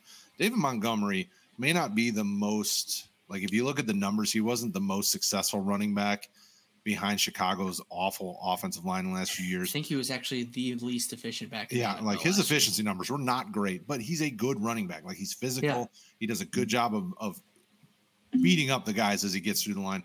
So I, you know, I would see a lot of similarities to what we saw last year. Jamaal Williams, David Montgomery. You know, I don't know that I expect David Montgomery to see double digit touchdowns, but Yeah. it wouldn't surprise me if we saw like six to eight rushing touchdowns Mhm. because he gets the goal line work. Then Jahmyr Gibbs is the weapon out of the backfield that maybe gets some a little bit more rushing. I mean, the issue is we didn't see what happened because D'Andre Swift couldn't stay healthy, and that's why he got shipped out of Yeah. town, right? He had the tools, Which I hate it because just couldn't stay Swift was so good. Mm-hmm. He's going to be great in Philly too. I mean, I've, I Yeah. just traded for D'Andre Swift. The first time I finally landed some D'Andre Swift shares is when he went to Philly. Because I was like, he just couldn't stay healthy. But if he Yeah. stays healthy in Philadelphia's offense, he's going to be really good. And and I expect that same. You know, I don't see them as a 50-50 split. Monty probably gets a lot of the early down stuff because he's between the tackles kind of guy. Gibbs is going to be somebody that they use as a weapon. You will see probably him more efficient as a receiver out of the backfield than a running back, I would guess. Yeah. Um, in my mind, it's like because of all the uncertainty at wide receiver three and four because of the JMO suspension and using older guys like Marvin Jones and Josh Reynolds. Like it's like it's Amon-Ra St. Brown, and then they're hoping Sam LaPorta is their second option, but he's Yeah. not ready yet. He needs time. So then maybe Gibbs becomes like your second or third passing game option. And, and so it's it's kind of one of those things like, okay, this is a shell game right now, and I'm not buying into it. So if somebody's doing top 12 valuation on Gibbs as a running back, I wouldn't buy it either. I mean, I I have I don't think I have any Jahmyr Gibbs shares in fantasy because I was not taking him as a top three, four option. No, I think I took him as a as like in standard one QB leagues. I think he was like my number three or number four behind my favorite receivers in this class because I was like, yeah, Yeah. he should be good, but I'll t- I'll not be buying him crazy expensive. Yeah. Yeah, so- well, and go ahead, Jesse. Oh, I was gonna say I'm kind of on the opposite end of both of you guys with that, where I'm very much on the Jahmyr Gibbs train. So I I love him. traded for him. Um, just because that pass catching profile is absurd. Like it, Yeah. it blows D'Andre Swift's pass catching profile out of the water. Like you're talking about a guy who rivals like McCaffrey and Ekeler, like those truly elite. So if you want to chase the ceiling, and it might not hit in year one, but like if you look at all round one running backs, like the minimum threshold for the work they've seen is very well. And he could realistically be like Christian McCaffrey's year, where wasn't great on the ground. Like I think McCaffrey averaged 3.9 yards per per carry, and he still was a top 10 running back. Yeah. Like it's just because it's PPR and those those targets are super just valuable. So Yeah. if he gets 80 like 80 targets, like he could easily walk into being that guy where he doesn't need a ton of touchdowns. Now, if you're thinking he's going to be a top five running back, yeah, he's going to need touchdowns like Alvin Kamara type rookie season, right? Where he gets like Yeah. 10, 15 touchdowns, but that doesn't seem realistic. So, but yeah, I can Well, see him with the- being a back end RB1. Well, and I guess the question would be: is is with all the uncertainty of running back, could he vault himself into that conversation? Because JT is still not in camp. We've got other Mhm. guys that are that are getting dinged up. I mean, there's there's so much uncertainty at some of the more key kind of RB one, maybe RB two players that maybe some of these rookies do, you know, kind of overshadow it. But then next year, I would expect them to come back down to earth when you see healthy kind of things. So that's my fear: is that does he really catapult himself up and then kind of come back down to earth a little bit in a year or so? Because you know, running back shelf life is not great, and Yeah. it's so it fluctuates so much, right? Yeah, I think you have to pick with the Lions like who you're in and who you're out on because they can't support all four. Like they realistically can't. You can't do JMO, you can't do LaPorta. Amon Ra, like he's the one guy we can count on, right? And then Mhm. it's the other three you have to pick or choose. It's just it's just a lot easier for a running back to step in than it is a tight end with LaPorta. As good as LaPorta is, it's just it's so difficult for tight ends. Like we've seen it year in. It year typically in, takes a tight a rookie tight end three years to get a, yeah acclimated and up to production levels in the NFL. right? Just because they don't run enough routes, so it's just it's so hard. That's the thing. Like they have to learn the system. And they got to learn to block in some right? cases. That's the thing. I mean, ideally, you don't want him blocking. Like that's the the scenario, right? You just want him running the routes. But like if he's blocking and not running all the routes, then it's like, oh gosh, it's George Kittle, but just not George Kittle. It's like, Well, and that's the funny thing about Detroit's offense is they they sign guys specifically for the role. Like they've got Mhm. two pass catching tight ends and two blocking tight ends. I mean, so it's like, well, but you probably need to teach them a little bit of blocking because you don't want teams to go, oh, okay, well, this guy's in the formation. We know they're not. He's Yeah. blocking. He's not. right? You know, exactly. Let's let's be a little bit surprising here. yeah, if he's hitting that like seventy percent route threshold, that's good enough. So if he's getting there, Mhm. then it's you know he's getting enough snaps. I want Um, to talk about your team, Carolina, though. They're a fun watch this year, right? yeah, I heard Terrace Uh, Marshall got carted off today, though. he did get carted off. Did you Uh, see it? They, they so they had the, all the notifications, and then one of them like he was on a golf cart. The rest of them like he left on a stretcher or whatever. And I was like, okay, that's a massive difference. I don't know which one it is. Yeah, so he was carted off at practice today. I don't I haven't seen specifics on what happened. Um and yeah, I guess they're my NFC team since Jacksonville's my AFC team, but um at least from a hometown perspective, they are the closest. So uh, before we move on to them though, I do have one question for you and it's about JMO. Um 6 game suspension in the games that he did play last year off the injury. Um he I don't want to say he didn't live up to expectations, but like I guess just what what what does he have to do after coming back from suspension for you to be like, okay, this guy's not a bust? Because I and I know that's probably a hard question to ask because he missed a major like a chunk of his rookie year with the injury, but just because of what production level he has had so far when he has played, I'm concerned that he's leaning more towards that. Well, I, I mean, the unfortunate thing with him is that people are going to, because we're in such a world where you have to have immediate results, like anything Yeah. that's slow rolling gets to be hard.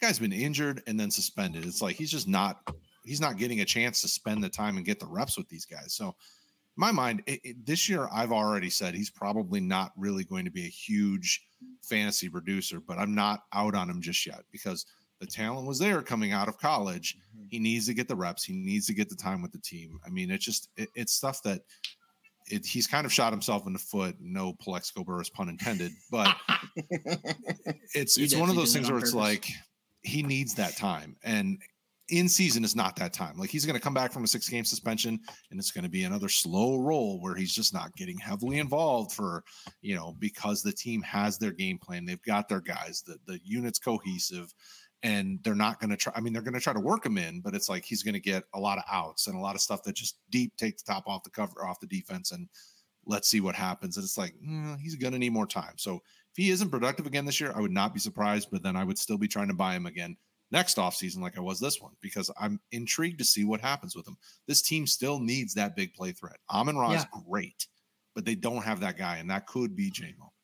Yeah, I'm good yeah, well, and JMO, because the guys that you do have there are like Kalif Raymond and Josh Reynolds, who I think from a fantasy perspective are fine from like a their ceiling is a flex level player. But JMO has that talent to take it to wide receiver two with some wide receiver one weeks in there potentially, right? Absolutely. Um, mm-hmm. I, it's very interesting. Just like he's got the ultimate context guy at the moment. Yeah. Because if if it's a second year where it just doesn't come together for him, people in dynasty in particular are just gonna be out. People are gonna be like, you know what? I don't want him. Just take him. So if you're still in on him, which I'm assuming people who we're big fan. Like I was a big fan of him coming out. Like the stuff he can do on the football field is tantalizing, right? So yeah, there could be a serious buy window this next year coming around on JMO if it just yeah. doesn't happen, which it might not because you're missing six games right out the gate, and that's just that's tough to recover from in general. Oh, is Cooper Kupp at pick one? I'm assuming that means in a 12 man PPR, a bad pick, or is Justin Jefferson the obvious answer? It's not a terrible. It's like so. I have bad pick it's just there's just more question marks with Kupp. Like that's the issue. Like you yeah. have the injury history with him, like another injury, and then you have Stafford, who it could be a terrible offense, right? So, yeah. But like he was better than Jefferson last year for PPR. So from a points per game standpoint, he yes. was he's fantastic up there. Yeah, like he's um, if he's healthy, he's just he's gonna be a stud. Yeah. Um, I, I don't think it's a bad pick. I do think Justin Jefferson is the obvious answer and uh, one QB. Um, Brad, anything to add on that? No, I, I mean you're seeing Kupp go in the back end of round one though. So if you yeah. if you don't take him early, you're not getting him in round two unless people yeah. are out on him. Yeah. But yeah, I'm taking JJ.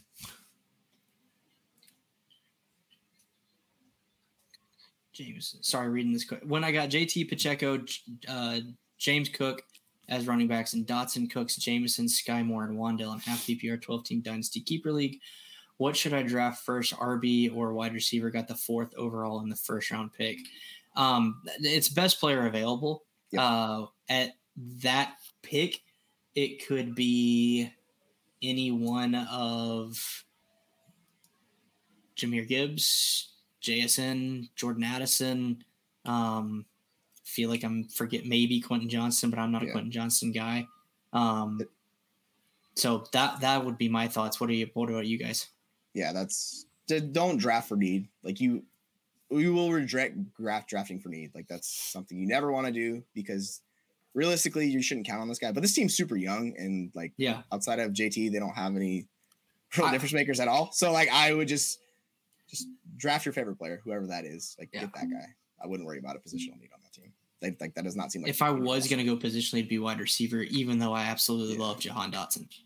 Yeah, yeah, nice. Yeah, I'd probably be taking. Yeah, I'd agree. With, I mean, BPA is always the best way to go, right? Like you can always trade for what mm-hmm. you don't have if you really are that close and you think you need to. Um, it's probably JSN though. Let's be honest. At one four, I mean, most likely people are so hyped on Gibbs and Bijan, they're probably going in the first two. Yeah. And that leaves you, you know, and then that's when things really start to get juicy for guys. So hopefully get JSN because I would be excited about that.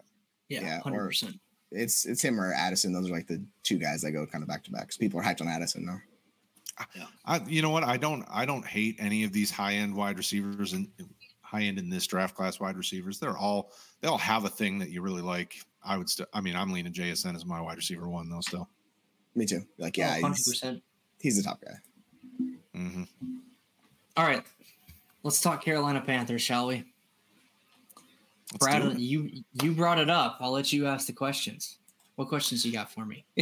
All right. So uh, I know everybody's seen the funny miniature Bryce Young videos and you know, the when you first saw him at OTAs behind the offensive line, it looked like it was bring your dad, bring your kid to work day. But yeah. you know, where what's your so as the guy that's local? Mm-hmm. I love Shawn Jefferson, the wide receiver coach. I actually just dropped a short on RotoHeat's YouTube channel today saying, "Hey, position coaches can make fantasy relevance of anybody, and Shawn Jefferson is a perfect for that because he had Calvin and plenty of other guys that have been you know great." How do you feel about this offense and kind of its cohesiveness? So, do you feel like it's because the NFC South is so open right now, do you feel like Bryce Young can pick it up quick enough to make this thing fantasy relevant and NFL relevant this season? I do. Um, now we've talked about my my college fandom um, a few times on the podathon. Brad, you know I'm an Auburn fan, so I've seen a lot of, and I'm originally from Alabama. I've seen a lot of Bryce Young. Um, that dude's like Neo in the Matrix. Like his pocket poise is ridiculous. So the size thing has never really been a concern for me personally because I think he's smart enough to know when to slide, when to get out of bounds, and how to avoid those monster, monster hits. Now, I was talking with someone at church this past Sunday, and they were like, Yeah, uh, I, w- I just want to see Bryce Young get popped and see what happens after that. And he was like literally 30 seconds later, he got crushed, but he bounced back. he bounced right back. And so um, I think to ultimately answer your question, I do think Bryce Young is the guy that could take that team, especially in this wide open division, to NFL playoff and, and fantasy relevance. Um, and I, I made the joke way early in the offseason but I'm glad you brought up Shawn Jefferson because I didn't know that name. But they also have the second best wide receiver coach in the league in Adam Thielen. because if you think about it, Stefon oh. Diggs and Justin Jefferson both had to learn something from Adam Thielen, you would think. Um, you would think so. So uh, I made that joke earlier, but I think the some of the the parts will be greater than any individual part, especially from a fantasy perspective.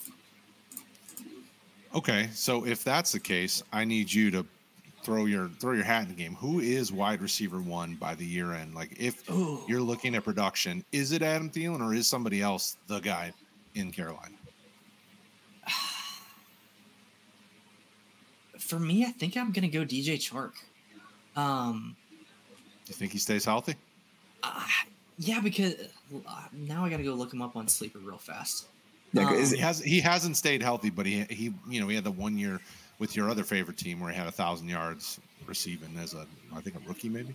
Yeah, so, 2019 was his best year. 2019. 2019, he finished his wide receiver 17 in PPR. Um, then played 13 games the next season. So he's never played a full season. But mm-hmm. then the year that he had that ended his his tenure in Jacksonville, he had that horrific in, ankle injury in Week mm-hmm. Four. Um, then last year with Detroit, he played 11 games, 52 targets, 30 receptions, 502 yards, three touchdowns. The the Maine's favorite teams and team is talking about it. You know what? Hey, Sorry. Sure, i was clicking to show it. I want to make sure that the fans get to see Shane's favorite teams, whoever's on the scoreboard right no, now. No, I picked the Detroit, or not the Jesus Christ, the Jacksonville Jaguars, see? and I'm sticking with them. Um, but uh, the thing for me with Chark is like, I think the talent and the speed are there, especially with his size mm-hmm. that if he does stay healthy, I think it'll be very hard for him not to finish well. Um, and the thing that he's got on Thielen is is age, because um, he's only he's only 26, going into what is that year five if my math is correct. I think so. Maybe even year six. No, it's year six. so he's got the the age on Thielen and Thielen, I think, is is up there from terms of a wide receiver and being able to produce at what we saw in Minnesota. But he's got experience on Mingo, and with Terrace Marshall Jr. going down, like I think it's going to be ultimately a two horse race between Mingo and Chark by the end of the season, and I'm picking Chark in that race right now. I really wanted to be Terrace Marshall.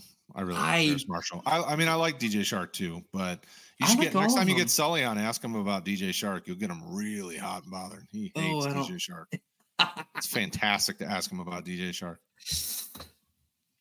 So, I, will definitely have to do that.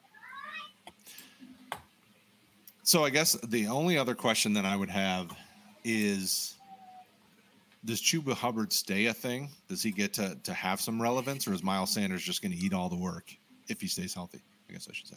Um, neither. so the answer is no. Nobody's relevant. Don't touch any of the running backs. Is that what you're telling me? Uh, root from afar, right?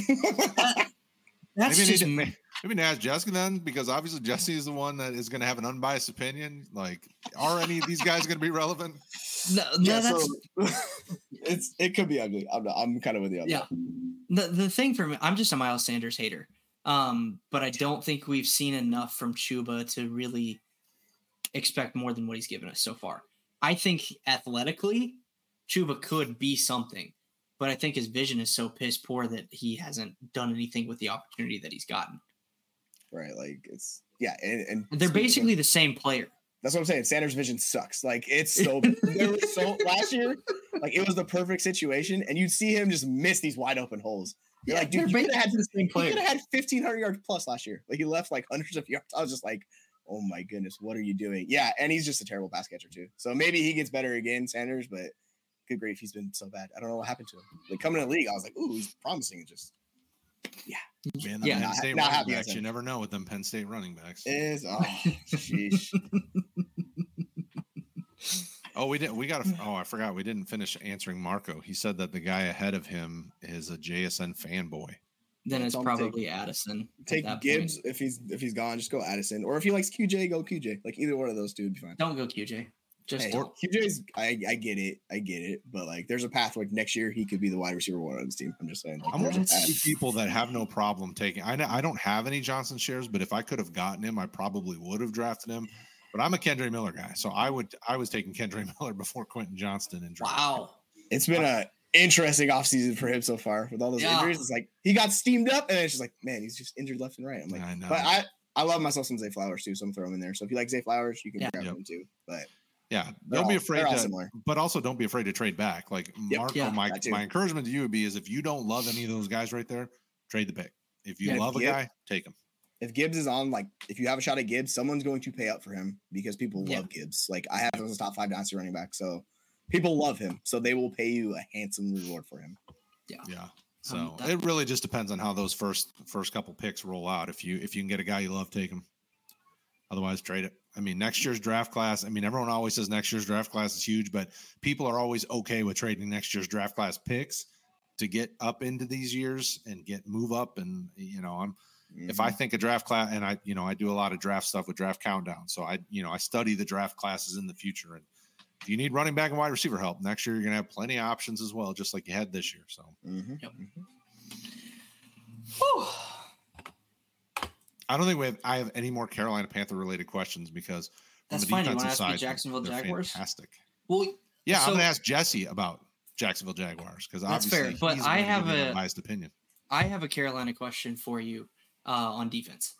Oh, and um, it, it should be pretty easy. Like, how how high do you think Brian Burns can ultimately finish uh, from a defensive end standpoint? Oh, I love Brian Burns. I'm kind of a Me Brian too. Burns homer. I've dra- I've drafted in a lot of IDP leagues. I mean, he could easily be one of your top edge players, especially because some of these you know some of these linebackers are kind of all over the place.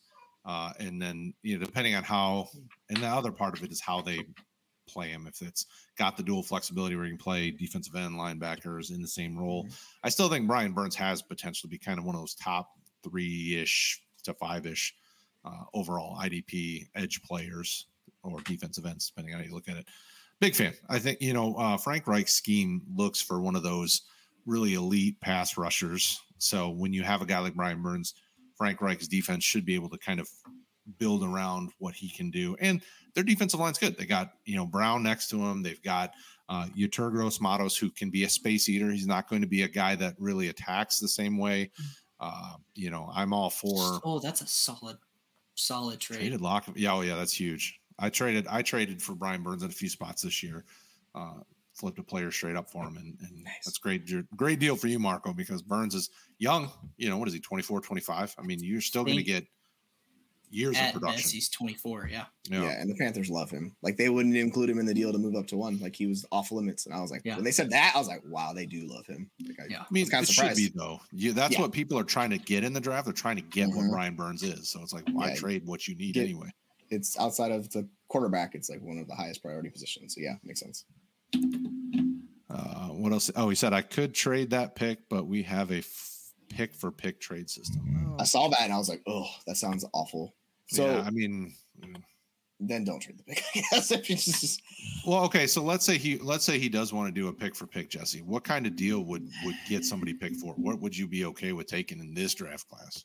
like if I'm moving back, you mean like Yeah, what added yeah. on or Yeah, that's gonna be so I have Gibbs in a completely different tier. Like outside JSN's the closest, but like if we're just using ADP, he's going multiple rounds ahead of these wide receivers. Like QJ is like round six, Zay Flowers is round seven, and Addison's like pushing around five, and Gibbs is round three. Like these are in startup picks, so this is super flex. We're talking about realistically, you need to add a first. So if someone wants to add or a player equivalent on first, if you're doing picks, you'd have to find someone who is a top top 30 dynasty asset, give or take. It might be an older player, but if they help your roster, like include that type of player just because of the value insulation with Gibbs and how how like how much people love him. I wouldn't sell him for cheap. So I'm not just gonna be like, oh here, take Lock like Lock wasn't a deal. No, it'd have to be someone a lot more valuable than Lock yeah. Sorry, I'm with you. I mean, it's hard. I It's hard to be willing to move a pick for- in the, in that type of situation. Yeah, It's hard to move that pick unless you really hate the hate what's there. Right. It's an interesting. Like I'd be curious to read the rules just because I'm sure there's more to this than that. So it sounds like a unique league setup. I hate unique league setups. so, so well, I'll get DMs and they'll be like, "That's not my for my league." I'm like, "Well, listen, Yep. I didn't make this content just for strictly for your league. I'm sorry, but Yeah. it's context for everybody else. Like, if you want specifically content, like, give me an advance, I can help you out. But don't just like you know come in. be like, Yeah. no, that doesn't work for me. I'm like, well, yeah, it's not just for one person. Well, and that's a tough thing. I mean, and that- once you're, you know, like us, when you're in so many leagues, it's like, man, I would love it to be more just kind of all in the same type of format, so I can just, I don't Mhm. have to keep resetting my mind as I'm trying to work trades and all that. It's just that's why I've tried to move all my leagues to sleeper or to one platform, so it just makes my life easier to try to. I'm do it. on. I'm Dude, on it's sleeper. I've won fantastic. one E ESPN league. And I can't get them to move it. They refuse. They're just stubborn. I'm like, will you please just move to sleeper with me? They're like, no. Like, oh. Yeah, I didn't. I didn't care. I was like, pick a platform. I mean, I like sleeper. I like. I don't have a Yeah. problem with E ESPN. Like, I would just rather move to Just either one. sleeper or MFL because it's all. I mean, it's those are Exactly. both real robust and it's all the same. And I just Yeah, just keep it all in one place. It's so much easier. All right, so he said something about or Waddle for the. four- Yeah, like if you want to move him for Waddle, it's particularly with your team though, that it doesn't look like you're competing. So yeah, just get Waddle, and you could just live with that. Like I would prefer Waddle. JSN's the only one that's like that I might keep over Waddle, but realistically, like you can just ride with Waddle. You know he's good, and he'll be good for a long time. So yeah, if you want to do that, do that. Yeah, if you can get Waddle for four overall, I would jump all over that because you know Tyreek's already told you his expiration date. What has he got? A year or two? I mean, he's not going to be around think much two. longer. Yeah, So- he said yeah, and like he's one of the most he was one of the most efficient players along with Tyreek last year. Like he's gonna be good, even if it's low volume. 115 targets, it doesn't matter. He's fantastic. Hundred percent. All right, guys, I am uh, answering some questions in the sleeper leagues for the tournament. No, Um, you're fine. Well, then I'll just I'll- ask Jesse some questions until you're ready. Well, Let's I'll do it. answer them publicly too, just Oh, so they're out here you too. The clock pauses at 10 p.m. Eastern time. I think it might be 11 p.m. Eastern time. Um, but then pause. It, actually, it's 11, and then pauses till 10 a.m. Eastern time. Um, it is an automatic pause uh, within draft sleeper, though. but you can still draft. Yeah. Mhm. So Mhm, mhm. um, that is what I needed to know. And then we now have our next guest. So before I bring him on, gentlemen, um, where can people plug what you need to plug? Eh, Whether it's just a Twitter handle, an article, rankings, etc. Um, Brad, I'll let you go first, and then we'll close it out with Jesse and bring our next guest on. Yeah, man. Thank you for the invite. I love helping and Yeah, anything I can do. you. So pods, shows, whatever I can do to help. So always glad to help a, a good cause and, and good people. You know, Jesse, it's been a pleasure talking, to you man. I haven't got to chat with you at all, and this has been a blast, man. I've enjoyed it. I enjoyed uh, it. Thank you. Search RotoHeat. You'll find. I mean, if you look on RotoHeat on YouTube, you're gonna see my face plastered all over it because I typically Perfect. Edit and build a lot of our video content along with Rick and some of the other guys. Um, that's the main part. Rotoheat.com. You can find all our rankings. I do IDP, Devy. Uh, I think I even dropped Superflex Devy, full IDP Devy, here this year. So there's all my ranking stuff are up there. Uh, thank you. I also did my first Devy rankings this time, and they're probably extremely hot garbage. So uh, just ignore them and look at Brad's. That'd be such a crapshoot. Let's let's slow down there.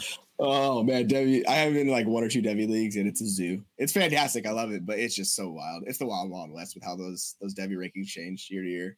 Like, oh yeah, this guy's great, and then he's worth nothing next year. Yeah, okay. this, this is fun. Kayshon Boutte. We'll yeah, exactly.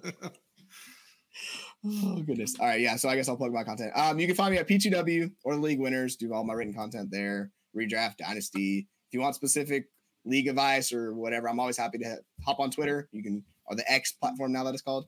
You can find me JML05. Just reach out. Yeah, give them the DMX. um, yeah, uh, I have I'm on YouTube. I have multiple podcasts. I do one called the Fantasy Football Fanatic.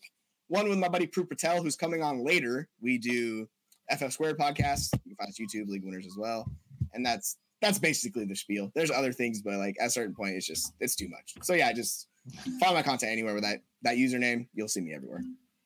Cool. Thanks, guys. Yeah, thanks, thanks Shane. We'll see you, brother. See you all later.